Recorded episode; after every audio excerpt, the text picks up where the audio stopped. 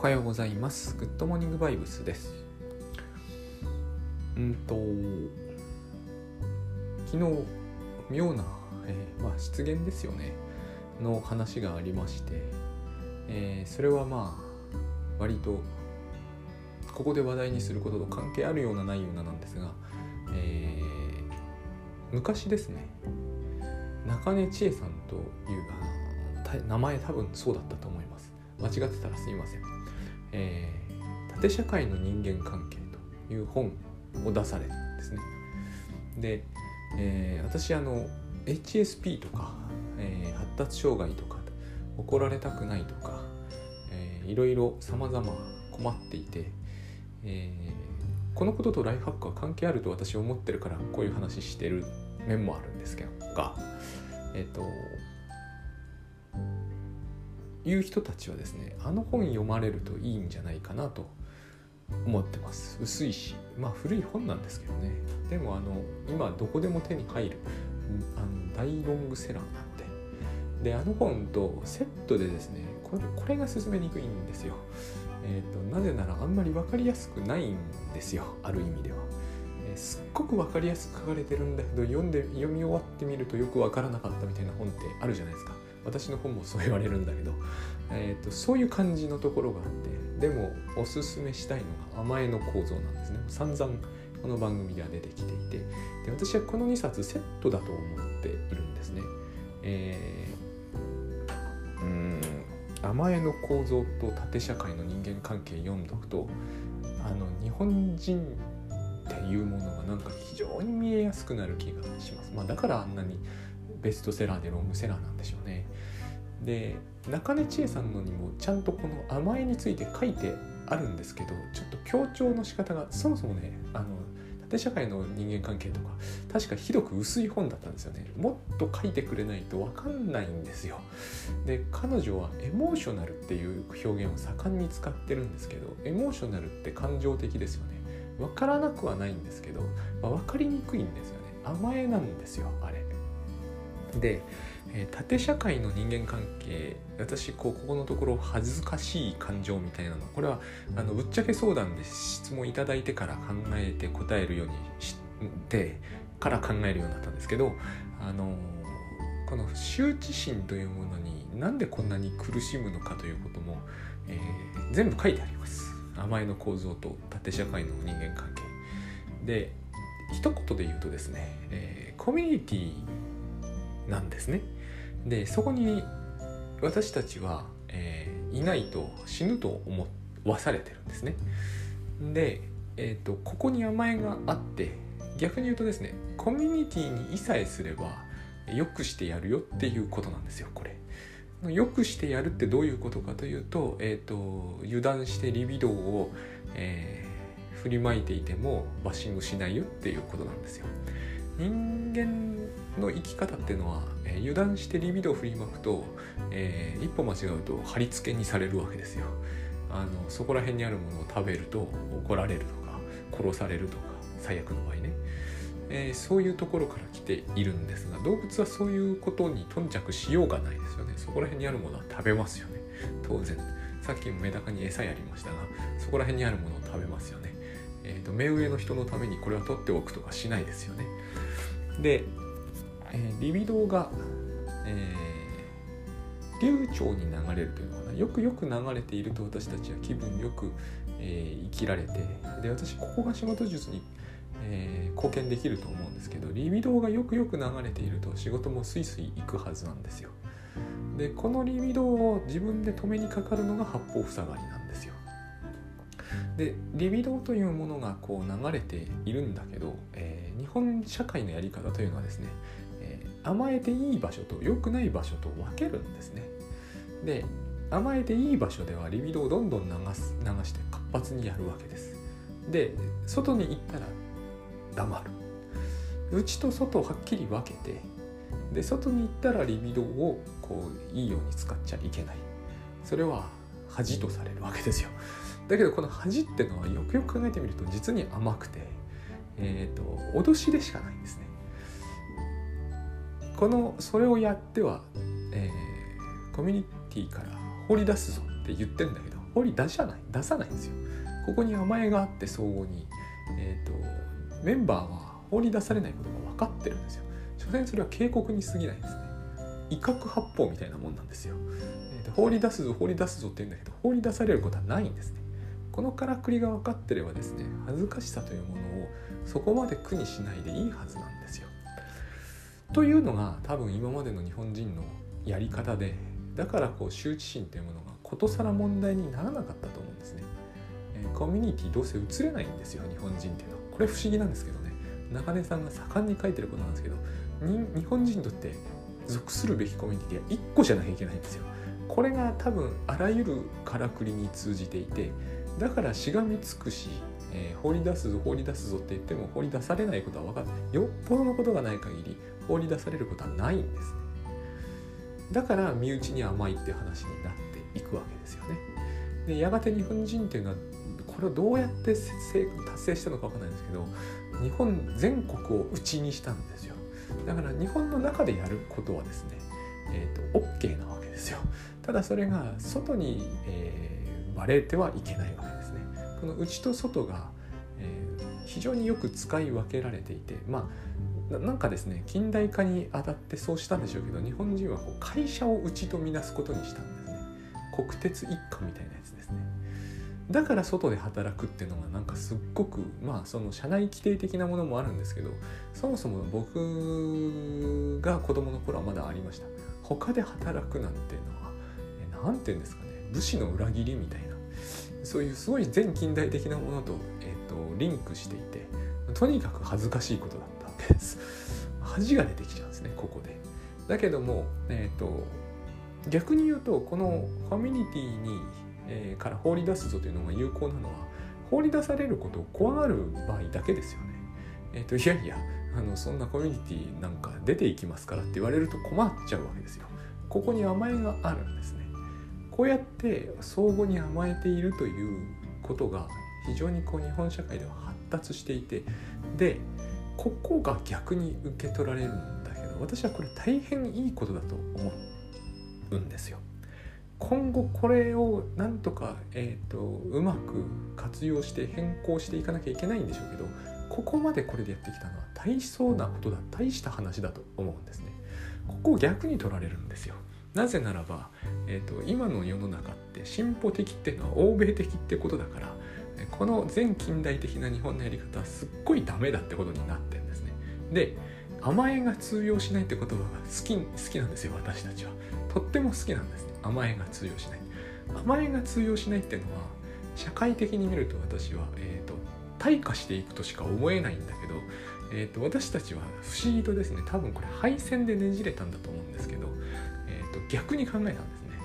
えー、と甘えが通用しない社会の方が進歩的なんだって考えるんですよ。これ絶対におかしいと思うんだけど私たちはとりあえずなんかねそこそういうものを受け入れたんですね。ここで私たちのなんか日本人特有のこう努力が始まってるような気がするんです。ちょっと話大きくなってますけどアメリカとかまあ僕の場合はイギリス旅行した時ですねハンガリーもそうでしたけどこのことを痛感したんですよ。あの日本人というのは甘えて生きているんですよ。例えばまあ僕はさすがにアメリカではこれは頑張って避けましたけど、えー、キー差しっぱなしでガソリン入れたりするじゃないですか。もうすぐ殴られて持ってかれますよね車ごと。で気が付いた時には最悪の場合車ばらされて売られて二度と戻ってきません。そういうことは現に普通にそこら中で起きるんだけれども日本人はこれを結構やるしかもおそらく世界で唯一やる国民だって言われたことが台湾人にあります台湾人ですからねあのこれをインド人とかに言われるんならわからないではないですけどやっぱ油断ならないわけですね日本以外の国っていうのは。でハンガリーに行った時だったと思うんですけどとにかくこ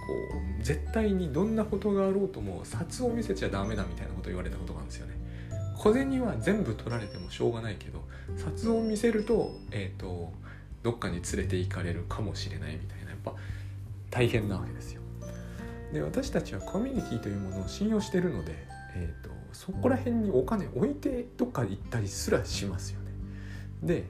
でそんな甘い考えは通用しないっていうのが好きなんだけど私これどうしたって逆だと思うんですよねこれができるっていうことは世の中がよっぽど成熟してるんであって逆であるはずがないと思うんですよ。なんかこうハンガリーのようになった方がいいって話になるじゃないですか。甘えが通用しないよっていう話をするってことは。でどう考えてもそうではないと思うんですよね。やっぱりこう地下鉄に乗る時もスリに遭うことは、えーと、覚悟しましょうみたいな話になりましたし、えーと、私のほら、えーと、と知っている人でいうと J 松崎さんがベルリンに行って iPhone すられましたけどあの話を見ていてもですねあれの何がいいんだろうって思うんですよ。えーと、ちっともいいと思わない思わないんですよね。日本人の中にももちろんすっごく警戒心が強い人がいて俺はそういう目には決して合わないっていうふうにこうおっしゃる方もいるんですけどそれって自慢にならないとは思うんですよね。それって結局、えーと、俺は人のことを常に疑ってるよっていうことを公言してるようなものであってあのまあ、えー、身を守るという意味において、えーと、必要なケースの多いスキルです。特にアメリカに行くとね、えー、必要ですが、えーと自慢になる話だとは思わないんですよ。私は、えーと、気がつけば物がなくなってましたっていう人の方がよっぽどこういいんじゃないかと思わなくはないんですよね。少なくともその社会はいい社会だと思うんですよ。あの何かの本でちょっと忘れちゃったんですけどモルドバでしたっけ？この一番逆になるとモルドバのようになっていくみたいな話がモルドバじゃなかったかな？とにかくあるんですよね。その相互に絶対に信頼しない社会みたいな。絶対にあの発展しないですよね経済は。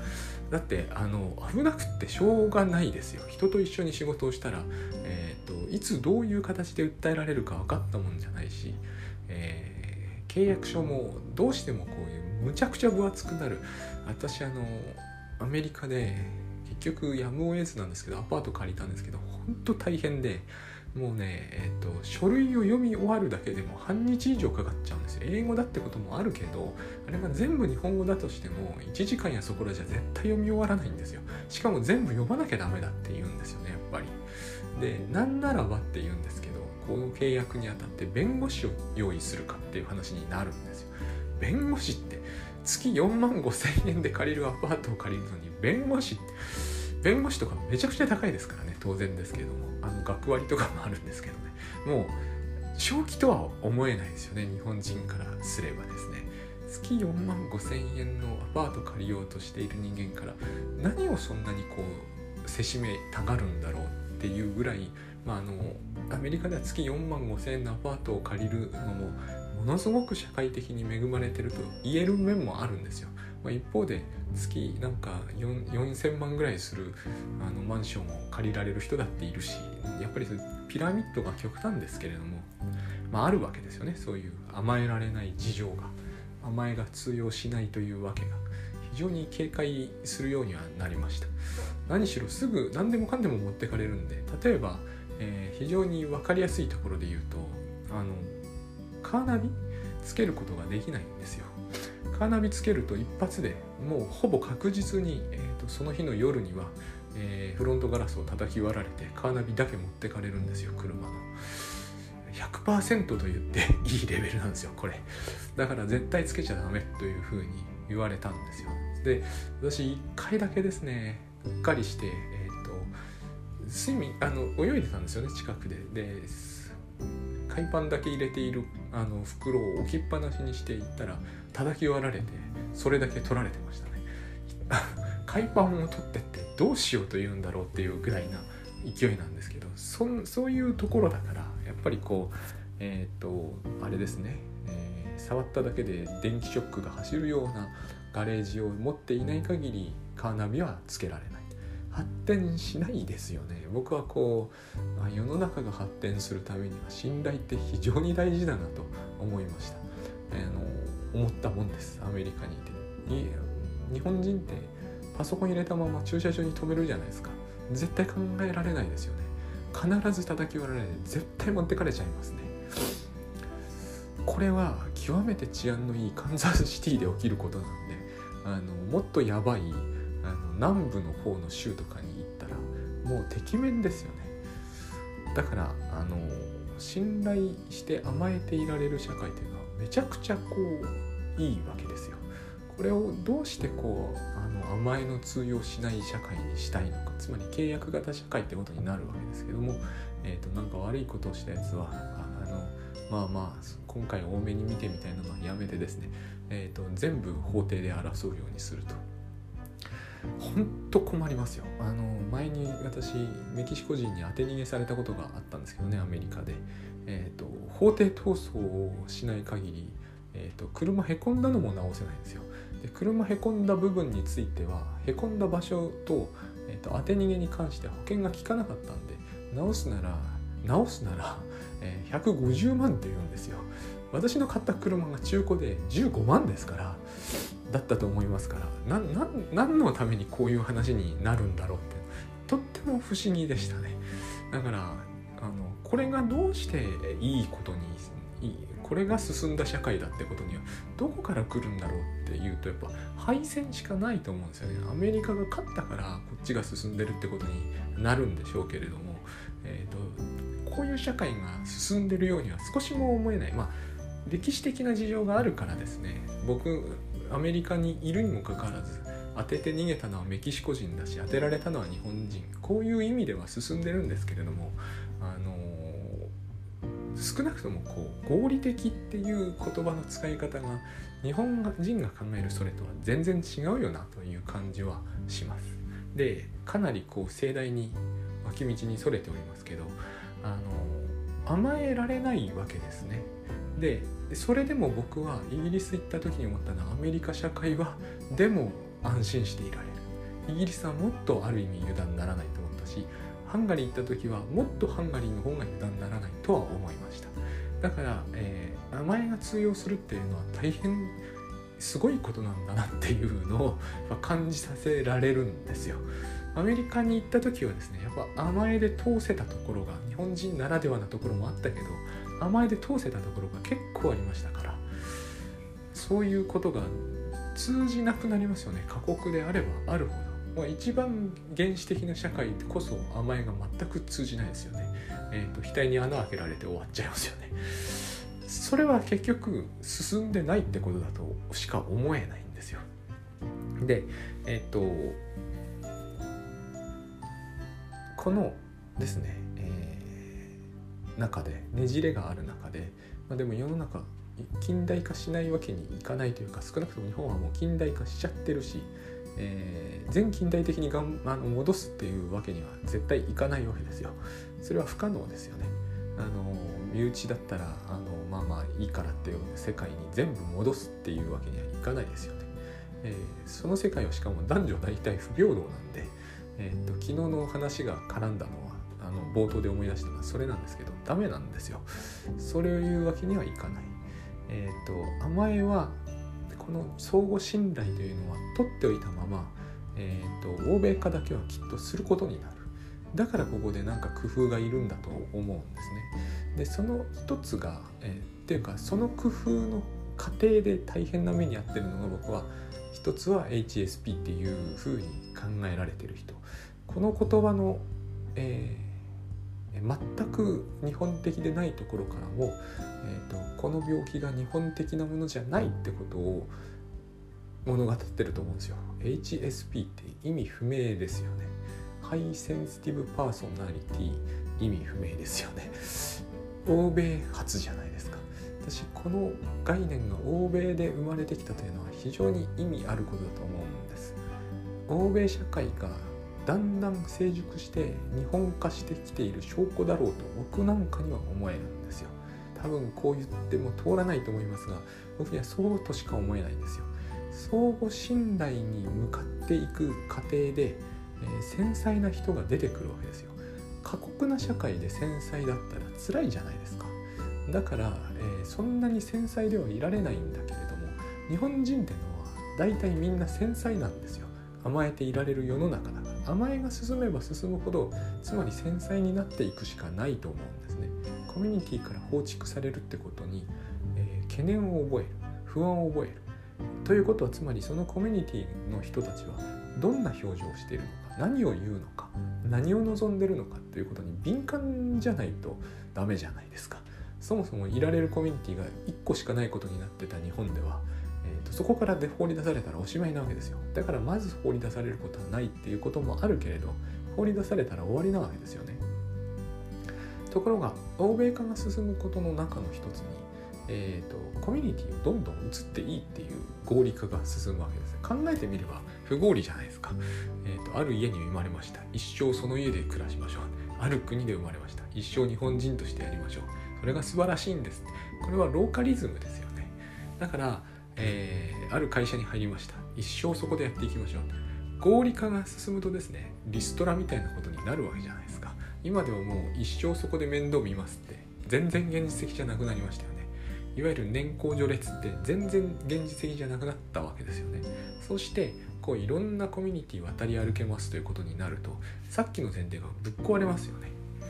えー、いろんなコミュニティに行けるんだからえー、お前こんなそんなことじゃここ放り出すぞって言われたらはい分かりました。さようならってことになると,、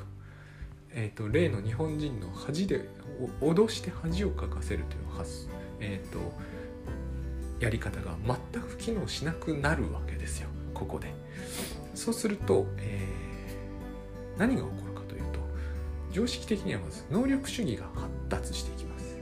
えー、いろんなコミュニティに移れるということはですねいろんなコミュニティで重宝がられる人材になると。いうことが深く非常に大事なことになっていくわけです。でそうした人は恥なんかに耐え忍ぶ理由は全くない。えー、いやお前そんなに遅刻して恥ずかしいと思わないのかって言われたらですねそういう人はいやじゃあ遅刻してもいいところに移りますからって言って本当に移っちゃうわけですよそしてそっちでバリバリやって、えーと、移られたところは、えー、だんだん衰退していくということが現実に起こってますよねこれが起こるようになるということは、えー、恥が全く機能しなくなるわけですね。で、でですね、ところが、えということはですよ、えー、能力のある人はこれでいいんですが、えー、必ずしもそこまでの能力があるわけじゃない人は、えーと、どうなるかというとはっきり自分がいるコミュニティというものが、えー、見えなくなってくるわけじゃないですか。年功序列じゃないんだから、え、しがみつくほどコミュニティが安心かどうかからないですよね。しかも大家族的でもないわけだから一歩間違うと家にコミュニティなんてないかもしれませんよね。一体自分はどこに属しているんだっていう。それは日本人かもしれませんけどこれやっぱり暴漠というか広大すぎてですね、えー、いまいちコミュニティとして機能してないと思うんですよね。国っていうことでは。これ実は日本の外に出るといかにこれがすごく機能しているかでむしろ悩むぐらいなんですけど、えー、国の中にいる限りはこれじゃやっぱダメなんですよ。どっかに属していてその恩恵を受けるというやり方で生きてきているのにどこにも属してないっていうのはとっても厳しいですよね。だからどっかに属すことになります。問題なのはそこの時に、えーと、どこでもやっていけるという自信これ結局自信の問題になっちゃうんですけどある人は、えー、恥ずかしさとかを考える必要はなくなっていくん、私はここでしかやっていけないという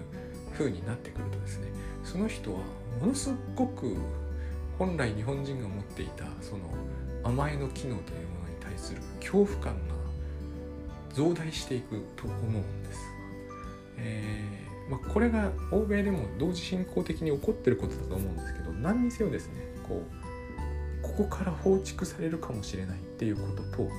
自分は無能であるってことが、えーと、掛け算される今までそういうことはなかったはずなんですね。ここから放り出されるかもしれない。これだけだったんですよ。しかも多分そんなことは起こらないだろうって内心では思ってるわけですよ。しかも僕が思うにおそらくですね放り出すわけにはいかないっていうことをコミュニティの方も認識してたから怒るじゃないですか。で恥ずかしい思いをさせるじゃないですか。で相手が反省するじゃないですか。で分かった分かったっていうことでえーと、みんなでまた仲良くするっていうこういう一連の儀式があったと思うんですね。だから大した問題にならなかったと思うんだけど今そうじゃないんですよ。えっ、ー、とお前能力がないから本当に放り出すよって言われるわけですよ。そしてそれは脅しじゃなくなりつつあるわけですね。現実味を帯びてるわけです。その上でえーと、この相互に甘えるコミュニティという感覚やしつけや教育や価値観は残ってるから、えーとすっごく恥ずかしくなると同時にすっごく怖くなるわけじゃないですか。で、えー、しかもその恐怖感は、えーと、本当に意味を持っちゃってるわけですよね。以前は多分それは所詮威嚇射撃でしかなかったから本当に放り出されるというのはよほどよほどとんでもないことを会社の金をやたら使い込むとかそこまでしない限りは放り出されなかったと思うんですけど今は、えー、仕事で結果が出ないというだけで放り出されうる時代になっちゃったので恥ずかしいということと自分が無能力だっていうことが、えーと、ものすごく深く結びつくようになったと思うんですね。これが今新しく発生している HSP 的な問題、えーと、単に怒鳴られるのが怖いとか、えー、厳しく言われるのが怖いというのの意味がですね少なくとも2乗ぐらいには昔の2乗ぐらいにはなってると思うんですよね。だから、えー、本当に怖いわけですよ。でこれがですねもともと多分繊細さで言えば明らかに繊細だった日本人には、えーと、食い込んできちゃうと思うんですよね、えーと、ちょっと上司の機嫌が悪いとか、えー、ちょっとこうそれこそあれですよね。メールで厳しい文面で書いてきたとか、えーと、メッセージに返事来ないとかですね。いろんなものがですね繊細であるためにいちいちそれについてあの気がついて反応しちゃうわけですよね。で昔だったらそれは嫌だったかもしれないけど本質的な意味は持たなかったわけですよね結局。外に出されることはなかったから。逆に言うと外に出すわけにはいかなかったから。1個しかないコミュニティの外に出したら終わりじゃないですか。でも今はそうじゃないんですよ。コミュニティはそこら中にありしかも移動は自由であるってことになってしまったので、えーと、嫌なら外へ行きなさいというのが本当の言葉になっちゃったんですね。そうすると,、えーと、とメールの文章一つでもこれはもしかして自分はいらないということなんだろうかという疑念にとらわれやすくなっているわけですよね。本当にそういうことが起こりうるわけですからこれが昔と今の多分恥ずかしさということについて感じる、えー、深刻さの、えー、度合いを変えている多分原因なんだろうなという気がします。えーと、ここから余談なんですけど昔は一つのコミュニティっていうのはですね、えー、今私たちがよく知ってるものとしてお相撲さんの世界があります。え中根千恵さんがすごい面白いなと思ったのはですね一つのコミュニティしか属せないとはどういうことなのかというと物理的な場所なんだというふうに言うんですね。えっ、と日本人というのは物理的な場所を共有していることをコミュニティとみなすと、えー、それはネットワークというようなものじゃないと徹底的なローカリズムなんだとつまり、えーとコミュニティと場所を同時に意味する名称になるで私はそのことは当然だと思ってたんだけど考えてみればちっとも当然じゃないですよね。えー、今私たちがよくコミュニティ例えばこの番組ではライフハック界隈とかってよく言ってますけどこのライフハック界隈って場所全然共有してないじゃないですか。でネットワークですよねコミュニティでもある。えー、Facebook で今私たちはグッドバイブスファクトリーというコミュニティを作ってますけどそんな場所はどこにもないですよね。グッドバイブスファクトリー協会とかいうのが、え東京都新宿区にありますということはないわけですよ。そこでみんなで一堂に会していつもお祈りしてますとかいうこともないわけですよ。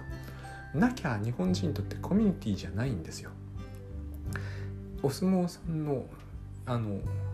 公開するやつは必ず場所って言いますよね。名古屋場所とか大阪場所とか場所なわけですよね。そしてえーと、一番偉い人たちは席があるわけですよね。大関とか関脇とか小結とか。場所なんですよ。とことん日本人の発想って。そして彼らは部屋ってところに属して現に同じ部屋で、え、寝起きを共にしてるんですよ。多分私は日本人というのは、えーと、昔は全部のコミュニティでああやってたんだろうなと思うんですよ。だから2箇所に属せないんですね。どこかに属してコミュニティに入ってるってことはもうそこにいるってことなので、えー、他の場所に同時にいることできないじゃないですか。そしたら裏切りですよ。だからここから追い出すぞっていう恥に訴えるっていうのはものすごく効くんですよね。しかし追い出されることはまあないわけですよ。よく言いますよね。相撲の世界はやたら厳しいと。一方でえらい甘いところがあるとあれは今日あの両方とも成立する話な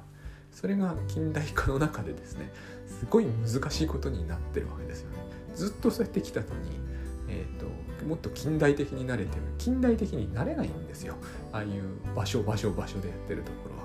で場所というものを、えー、設置してしまったらですねそのコミュニティは、えーと、序列というものがどうしても重視されざるを得ない、まあ、これはアジア的ってこともあるんだけど、えー、場所は序列っていうものを、えー、作りやすいですよねすごく。その人はどこにいつもいるのか。い、えーと、その中で重要な人はもちろんいいお部屋とか、えー、床の間の近くとかあるわけじゃないですか。一方で新しく入ってきたばっかりの人がそんな奥の奥の方に行くのははばかられるじゃないですか。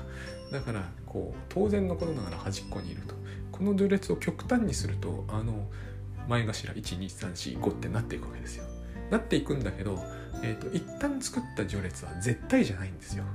ここが非常に面白いところなんですけどだってあの序列の通りに相撲を取るだけだったら面白くもなんともないですよね、えー、番付の人が常に勝つってことになるんで。だから実力主義が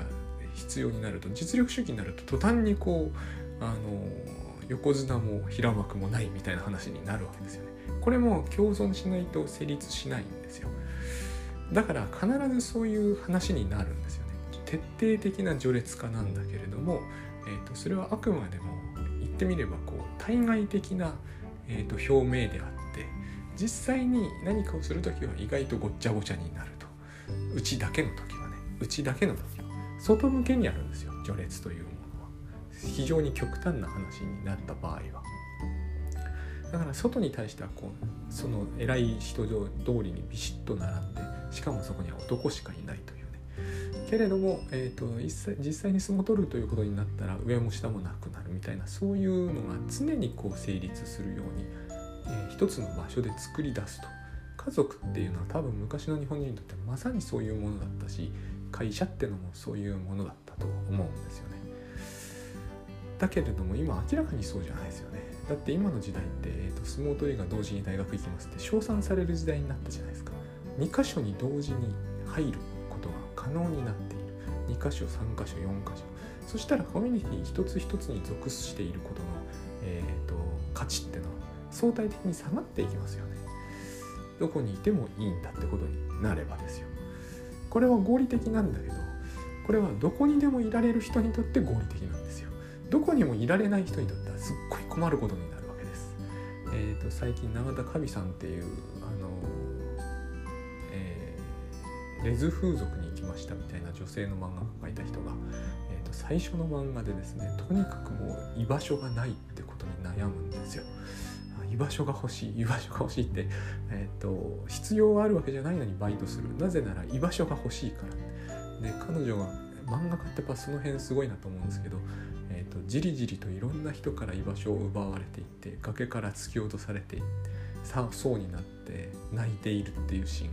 が大変身につまされるなと思ったんですよね。えっ、ー、と割と伝統的な日本人感覚で生きてきた人が急に今の日本社会のに出てみるとこういう感覚に多分、えー、襲われることがあるだろう私はこう能力がないから居場所がなくてって言うんだけどそうじゃないんですよね。もうこれは能力の問題じゃないと思うんですよ。居場所がない恐怖症なんですよ。そういえばそういうことを言ってる大学の友達が女性だったけどいたなっていうのをあの漫画読んでてつくづく思い出したんだけどとにかく居場所がなきゃダメだっていう場所が大事だっていうこの場所って言葉はいつも私はお相撲さんを連想するんですよね。あの人たちは場所で生きてるんだよなと思うんですよ。日本人はきっとほんあの非常にずっとそうやってきたんだと思うんですよね。それももちろんずっとっちったって昭和までですよせいぜい、えー、明らかにインターネット社会においてこのネットワークというあのコミュニティの中で居場所というローカルなものにほとんど何の意味もないです。何の意味もないけど私たちの感覚に根強くそれが染みついている部分があって特にそういうものに、えーと、寄って生きているのが必要なことだし大事なことだしそうでなければ生きられないと思ってる人にしてみると、えー、厳しいわけですよ。多分その人の能力云々じゃないと思うんですよね。これが自信のなさっていうことに日本人の場合はなるんだろうなという気が非常にします。とにかく私この一連のことを知って以来ですね非常にこの2冊の本読んだ時からですねあのやりやすくなったんですよね。このことを理解しておくと自分が恐れていることの大半はかなりどうでもいいことに思えてくるわけです。居場所がないって言ったって比喩なんですよね私たちにとってすでにそれは。あの日本の言葉に、えー、武士道みたいな話に一族老頭皆殺しって言葉があるじゃないですか。あれ非常に日本的だと中根さんが指摘していて一族と老頭ってつながりないですよね。一族は血のつながりがあるからつながってるんだけど老頭はどうしてつながるのかと。中国ならそんな言い方しないですね。旧族皆殺しって言うんですね。中国人はあの場所なんかで考えないんですよ、えー、老頭なんか殺してもしょうがないわけですよ、えー、血が大事なんですね。血縁者をみんな殺すと。そうしないとネットワークを断ったことにそのコミュニティを潰したことにならないから。旧族というのは要するに、え、血縁していると考えられる全ての人という意味ですね。ところが日本人はそうはしないんですね、え、一族老頭なんですよ。老頭は、え、その屋敷に住んでいる、え、使用人とかそういう人たちなんなんでそんな人たちを殺すのかってことに多分他の国の人たちから見るとなるんですが日本人のコミュニティというものは、えー、同じ屋根の下で、えー、同じ釜の飯を食った人たちの間での絆が強いからそのコミュニティに忠誠を誓ってるから意外に後で老頭が復讐に来るとかするわけですよね。中国では考えられないって言うんでしょうね、え血縁者でもない人のために、えー、仇討ちしたりしないわけですよ。たまたまその、えー、お城で世話になったとか屋敷で世話になったそんなのはアルバイトだから他に移ればいいわけです。ところが日本人の発想にはそういうのがなくて、え、老頭は一族と一緒になってしまうわけですね。同じ屋根の下にいるから。やっぱり場所なんですよね。すごく大事なのは。だからなん一族老頭って言葉が出るんだっていうのが書いてあってそれは鎌倉時代の話なんですけど大変なるほどと思った。確かに日本人は旧族皆殺しって言わないんだよなとで一族老頭って何かにつけて言うわけですよね。我々一族も老頭も知らないじゃないですか。そんなのも老頭とかが、えー、屋敷にいるっていうのはよっぽどの屋敷だと思うんですよ。ないんじゃないかと思いますね今時そういうのって。でもこの言葉があると。非常にこう場所を大場所を重視し場所とコミュニティがあの密接につながってて、えー、そこから追い出すぞっていう、えー、恥の概念すっごくこう発達している。だから今回ですねえっ、ー、と会長は、えー、日本の恥だっていうあれあれなんですよ。あれ日本の恥かどうかを国際社会で問題にしているのかもしれませんが多分そうじゃないと思うんですよ。これよく日本人のやるやつなんですよね。このコミュニティにとってあなたのやったことは恥だからそんなことやってるとコミュニティから追い出しますよというコミュニティが迷惑するんですというメッセージこれやるケースすごい多いですよね本当に外にが外が外と内なんですがこのコミュニティ全体をこれこの発言によって恥だと考えてるかどうかはほぼどうでもいいんですよ。あるコミュニティメンバーを罰するためにこれを言うっていうこの観念が非常にやっぱり日本的だという感じがします。そして彼がそれに対してですね、えーと、それで老害が、えーと、ダメだということならば、えー、吐き捨ててもらっても構わないあれが腹切りってやつだと僕は思うんですね。えー、あれも大変日本的な返事だなと感じ悪いとみんな思うだろうしえーと、明らかに時代錯誤的なものを感じるんですけどあれ腹切りだと思うんですよつまり日本人というのはコミュニティからそんなことをしているようで追い出すと言われたことを恥と受け止めるわけですよねこれに対して「いい分かった出て行ってやる」って時は死ななきゃいけないんですよね。これをいつでも死んで見せられるんだぞというふうに言うことがつまり腹を切るってことだと思うんですよ。あの恥をかかされたから腹を切るっていうのは外国人には全く理解できないみたいなんですけど、当然だろうなという気がします。